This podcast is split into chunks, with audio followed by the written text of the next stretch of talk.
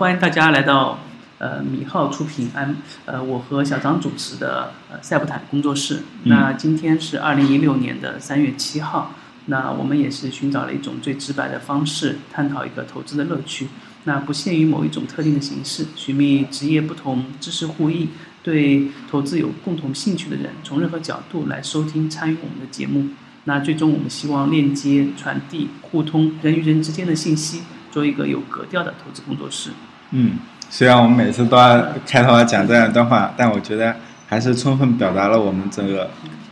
对这期节目的。我们每期节目都会探讨一些新的话题。那今天的节目也是呃和以往一样，我们会给大家介绍一个我们发现的牛人。第二个，我们也会探讨一下现在最近的一个市场的一个变化行情。那先由小张给大家介绍一下。嗯，那先从上周一，应该是二十九号，嗯，我这边推荐的话是冀中能源零零零九三七，那它其实属于煤炭板块，那受益于那个供给侧改革的话，就说整体的话那段时间的话是走势比较好的。对，供给侧改革影响了一个钢铁、煤炭第一个周期性板块的很多的一个市场行情吧。上周基本上也延续了一个有色板块的一个上涨。嗯。那它这边的话，像钢铁啊、煤炭，就是会出现一个反复的炒作机会，而且上周五，然 后应该是上上周的五的话，就是说动力煤的话，这个期货它有一个合约的话是大幅度拉升，就是说这个也是对当天那个周一的话是一大利好消息，嗯。那如果然后再从第二周二，周二的话是深圳业 A。零零零零零六，哇，这是很早的一只股票啊！对，就是呃房地产板块的一个，应该说权重股吧。对，是的，嗯，这只的话好像是主要是深圳的一个优质的一个那个地产类个股。那主要是当天的话，就说是午后的话，早盘和午后股指都出现了一个大波的快速下挫，但午后一点半后，就是主板和创业板纷纷就发力，就整体的话又是来了个 V 型反转。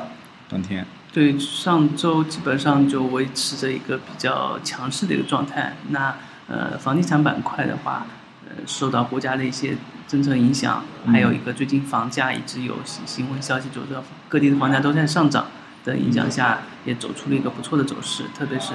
呃，深圳方面应该是它权重板块吧，领着整个市场在一个继续向上。黄金、地产、证券、有色都基本上是一个。上周的一个主要的一个呃上涨动力的来源。嗯，像就说嗯地产股的话，有可能未来还有一波，但是主要大家还是要关注于一线城市的就所在的那些就是优质的，就是低价的个股，有些还没有那个。那周三的话是凯撒股份零零二四二五，那这只个股的话主要是机构买入比较多，它是因为去年的话它净利润的话，它说增长超过十一倍。呃，这个就是我觉得计算方法上面有可能有点过于那个了，十一倍。啊，对，可能它它它是它是一个环比的一个影响，那可能它上一个月会的盈利特别低的情况下，下一个月如果有小幅的增长，也会出现非常大的一个涨幅。嗯，那主要是市场上的呃资金比较看好这只股票，它的也是买盘特别大。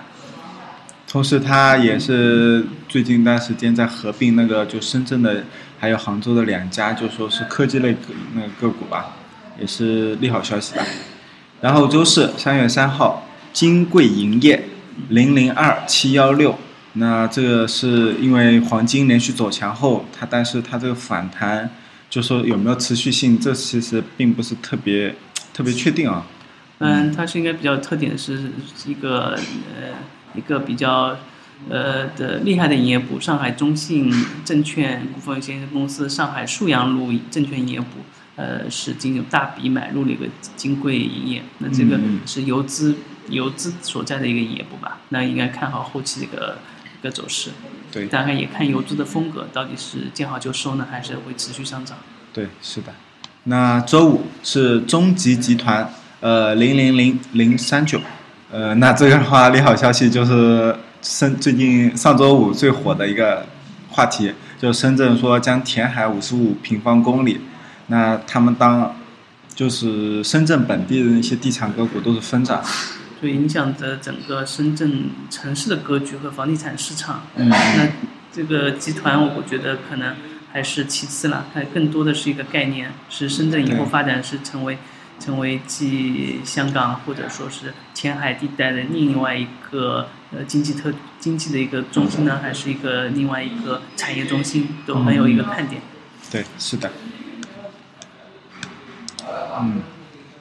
基本上都回顾完了哎，基本上这都是我们上周的一个基本的一个走势。那上周我们也是，呃，我们公司也有一个大的变化，就是我们要上线一个新的版本。嗯我们新版本可能名字上也有会有一个具体的一个变更，那我们可能会叫做众米的一个美股应用。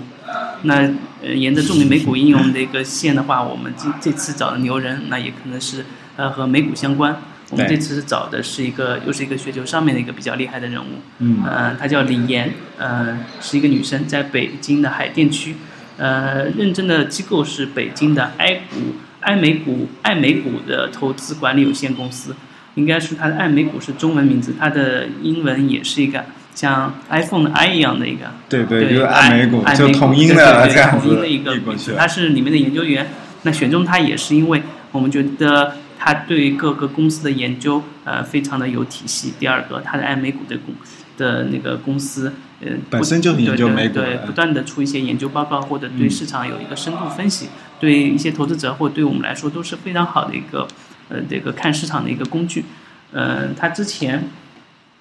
之前写过不少文章吧，在雪球上面原创栏里面一共有十四页，应该每每页都有个十几二十篇的文章，基本上是涵盖了所有的公司，而且当今比较热门的公司，比如说阿里巴巴、呃陌陌啊、汽车网站啊、唯品会啊，还有那个聚美优品啊、嗯，京东啊，就多次被他提及和多次给他去解读吧，嗯都是我们很好的一个看点。对。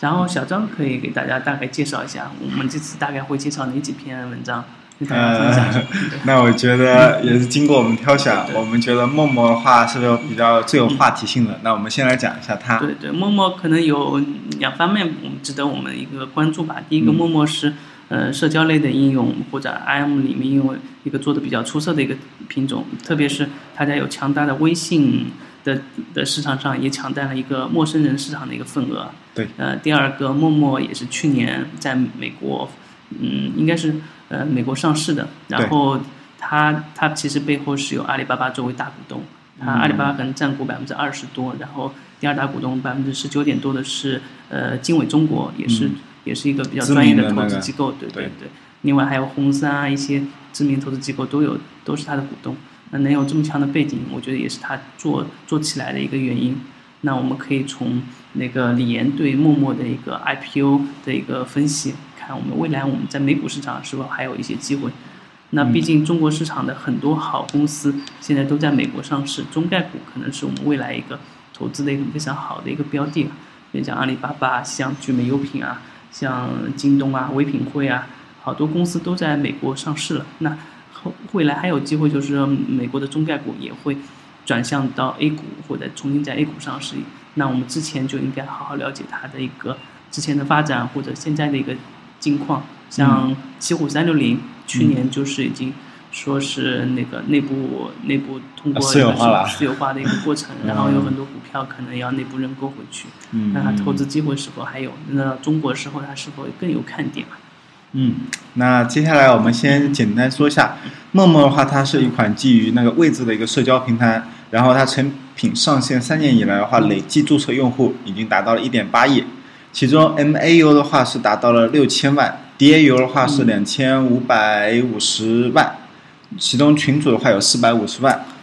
对，那可能对比于微信，它可能数量级别是非常小，但对于整个市场，我觉得它就是一个不可或缺的一个产品了。那能在嗯三年以内就能把用户积累到一点八亿，呃，月活跃用户、日活跃用户，包括群组能达到这个级别的，我看只有陌陌这一款平台。它主要是开拓了一片新市场，因为如果作作为一个社交的一个应用的话，我其实有了微信之后，我就不需要其他的，或者有了 QQ，我其他其实就相对来说就是有个独占性。它能够突破的话，说明它这个应用本身的话就有很多的一个创新的点、足够的亮点吸引我们去使用它可能以。前有各种题材和呃运营，我觉得它的运营可能是它的特点所在，对对对。呃，当初他打出宣传语，相信大家都还记得。那这边显示出它市场中的话，现在的话，它占有的话是基本上是排在第三位这样的左右的一个市场份额。对，它在三项排名，一个是呃平均的月活跃，还有日活跃，以及的每天用户点开次数的排名上，全部占前三位。那当然了，前面两项都是占第三位。它比较好的是可能呃每个用户的用使用的时间上，它可能是占的第二位，嗯呃仅次于微信。那这点其实也反映出现在微信的就在手机端的使用率其实要比 QQ 更高微。信可能占了很多的，我觉得阅读心灵鸡汤的时间占了很多。第二个，微信有微信支付是吧？是的，可能。还有一些其他的可能。陌陌在这方面的话，可能还是它以后要加强的，就是、呃它的转化成盈利的能力。嗯嗯。那再说一下里面呢，就详细的一些属性。那分别从那个社交属性、媒体属性、开放，还有就以是私密性为标准，这个来对比一下几款社交的话，陌陌的话，它属于是偏社交属性，而且是开放型的，而微信和 QQ 的话是属于偏就是说自有朋友圈偏私密型的。对对对，它可能切入的市场和他们不一样。嗯，就说明两两边的用户可能不不太会特别的交叉，嗯，那可能它能占据一定的市场吧。对，是的。然后这边的话，用户数的话，截止的话应该是去年九月份还是今年九月份啊？应该是去年，去年说错了。呃，一五年九月份的话是 MAU 的话达到了六千六千万左右，呃，大概是二零一三年三月份的四点六倍。然后九月份的 DAU 的话是两千五百五十万吧，是二零一三年三月的五点四倍。所以说基本上保持的每年基本上说是一点多倍的，将近两倍吧，将近两倍的速度。应该说它所有的东西都是一个高增长性，因为这这份是李岩针对陌陌上市的 IPO 的一个 解读。那嗯呃，任何公司上市的肯定要把自己中美最发展最好的一面好的一面。对嗯嗯。然后它里面说到的话，就关于活跃度的话，陌陌目前的话为用户提供即时消息群组、游戏，然后还有留言板啊，像陌陌吧，还有附近活动位置服务等这样的功能。那用户通过陌陌主要是来进行聊天、交友、玩游戏、约会、约饭，还有各种秀。那基本上每天用户平均打开陌陌次数有二十次，而且单日停留时长在三十四分钟左右。这可能呃，对，嗯这个这个其实其实应该是一三年的一个数据了，一三年，嗯它是一四年底上市吧，嗯应该说是一四年底的，一四年左右的数据了。嗯嗯但我觉得今年来说，它可能会有一些下降嘛。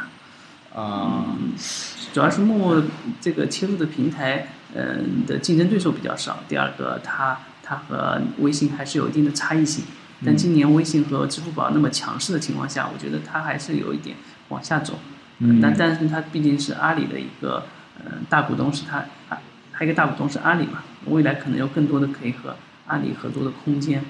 包括一些电商的一些对接啊，一些商户的这些对接，我觉得是还是可能有一些呃很多前景可以看了。具体就看陌陌自己的发展。那他当时的 IPO 的时候，他说的可能具体是一个，一个是它用户数的仅次于微信，第二个它的日日用户每天打开的使用的时间上，它可能排名第二。第三个就是它它有个核心要素，它的用户群主要是八零后、九零后以及一些一些对现在时兴热门话题比较感兴趣的人，可能年龄层次要比微信来的更年轻，或者说嗯更有未来的一个市场。嗯，对，呃，其实因为之前也是因为研究软件嘛，就是也去试用了很多相关类型的有可能这样的 APP，结果发现陌陌的话，虽然它不能说是功能最新鲜，但它整个就是说完成度还是最高，体验化是比较更好，相对来说，嗯，那再说的话，这里面他提到了群组是陌陌的一个核心要素之一。那就是大家其实就是个兴趣群组，对，就兴趣群组可能是它的一个热点，它可以把不同的陌生人之间通过某一个特别话题，比如说交友啊、健康、篮球啊、狗啊什么话题连接在一起吧。嗯呃还有中国的用户数、用户群是世界最大的嘛，可能有好多人都可以有更多的增长的空间。嗯，是的。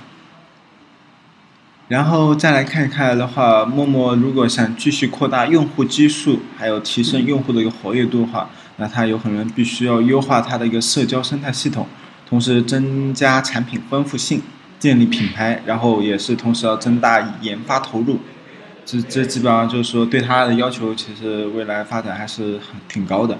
对未来挺高，但我觉得这个是一四年年底的一个报告吧，但、但是一五年，呃，包括到一六年，我发现身边周围其实陌陌用户并没有特别的增加，是吧？它从它股价上也可以反映出来，陌陌是从发行刚开始十几块钱，现在现在一直最低跌到九块钱，是吧？呃跌到6块多六块钱，现在又回到了十二块钱，嗯那确实市场上也给它一个定义，就是说，还是一段时间内都不太看好它的公司。然后现在有一个高速的，现在有一个反弹，应该有个快速反弹，从六块钱到十二块有个一倍的反弹。嗯嗯那一倍的反弹有一个理念是那个陌陌换了新的股东，然后阿里那边入驻了一个新股东进去，然后还有一些概念可能通过私有化啊，或者说陌陌的一些其他事情啊，会对陌陌有一个继续的刺激。那我觉得李岩的这份 IPO 的你的报告里面。核心还可以看一下他对那个整个陌陌运营的一个过程。嗯它我看到它运营是，嗯，其中研发它一共是运营费用占了三千四百九十万，呃，基本上占了所有它的支出费用的大头，但它的研发费用只占百分之十四，其他的就是销售市场占百分之七十四，然后管理占百分之十二，几乎是就是有百分之七十多，接近百分之八十的费用都是用在呃营销和市场推广上。嗯那我说今年或者说明年，嗯，它上市之后是否依依旧用了大笔的钱用来运营上？那以后它它的那个呃货币化的前景或者说收费模式是否能支持它呃把钱都赚回来？这个是可能未来人们要考虑的。但是现在好处是现在有很多手游，有很多游戏，对于有很多接很多微商，是否这方面能给它带来一个快速的盈利？至少微信我觉得是成功的，它用微商的模式。嗯打通了支付，打通了一个用户用户的一个互动的一个环节。那陌陌是否也能用这个去打通？但呃，微商是有一个概念，就是说我我是我朋友推荐的产品，那对我来说有一定信用的背书，或者对对产品质量的有一定信任。他如果基于陌生人之间还是推一些产品的话，我就觉得不是太合适，是吧？嗯他可能用其他群组概念，或者说其他的方式进行一个商业模式的拓展。所以我觉得这近期股价也是反映了它现在的实实际情况吧，应该说是嗯，未来还是有一定呃预期对对，因为嗯未来不会变得更坏，因为有阿里的入驻之后，阿里股东入驻之后，他肯定会更深度的和阿里合作嘛。嗯，第二个，它未来基于它有那么多用户的前提下，它货币化，它只要产生一定的费用，它的整体的金额也是比较可观的。嗯大家如果投资它，还有一点，它未来如果私有化，回归中国 A 股市场，也是非常强大的一个市场。股对对对嗯、现在是最低六块钱嘛，现在十二块钱嘛。啊，那对，是从今年嗯今年的二月十二号，就是没几天对，涨到就一个月，然后就直接就翻了一倍。对，从它的 现在估值看，或者是呃以往的一些案例看，我们可以估算一下它现在股价到底值多少钱。那它货币化，它是二零一四年第三季度是呃每股是贡献了零点二美金嘛，同期呃像那个 YY 是一点五五美金。Facebook 是二点三美金，微信其实微信和 QQ 一共才贡献了二点五美金，微信和 QQ 呃应该说盈利能力不错了，嗯，嗯对？吧？呃，Facebook 也算是比较最优秀的一家那个社交类的公司，有广告方面的盈利。那它现在每月才贡献零点二美金，嗯，这点确实对对对，它需要强和化，但它是它的成长空间还很大。如果它下一次盈利是 一美金或者两美金哇，它的成长增长五倍，增长就是好几倍的速度了。对那它可能股价就可以再往上上一个台阶。嗯特别它有接入阿里的那个广告系统，呃，我是我觉得我觉得接入对 O2O 有可能会更好，对。它有个地理位置啊，阿里可以给它贡献很多收入来源，只是嗯阿里有没有愿意给它去贡献了，特别像商户的一些广告来源，它可以接入进去。嗯对那我觉得市场，嗯，它还远远没有到一个呃瓶颈对对瓶颈上，可能就接的接下去进一个另外一个爆发期吧。所以这个是股票，我觉得可以继续关注，特别是呃陌陌这样的有多个强大股东支持的股票，至少他如果做的很差，那就阿里来接手吧，是吧？这么说起来，我都有点想去买它的冲动了。嗯，呃，大家可以继续关注一些雪球里岩的一些研报吧。他对中概股，我觉得还是特别特别的一个有自己的一个解解读。可能他来源的信息并不是第一手或及时的，但他有自己的一个帮你归纳整理的过程。这各方面数据，我觉得还是很有对，那个。可以帮你了解到现在市场上最比较嗯呃第一手材料，就是关于中概股的。可以，中概股也是是现在中国地区最好的一些公司。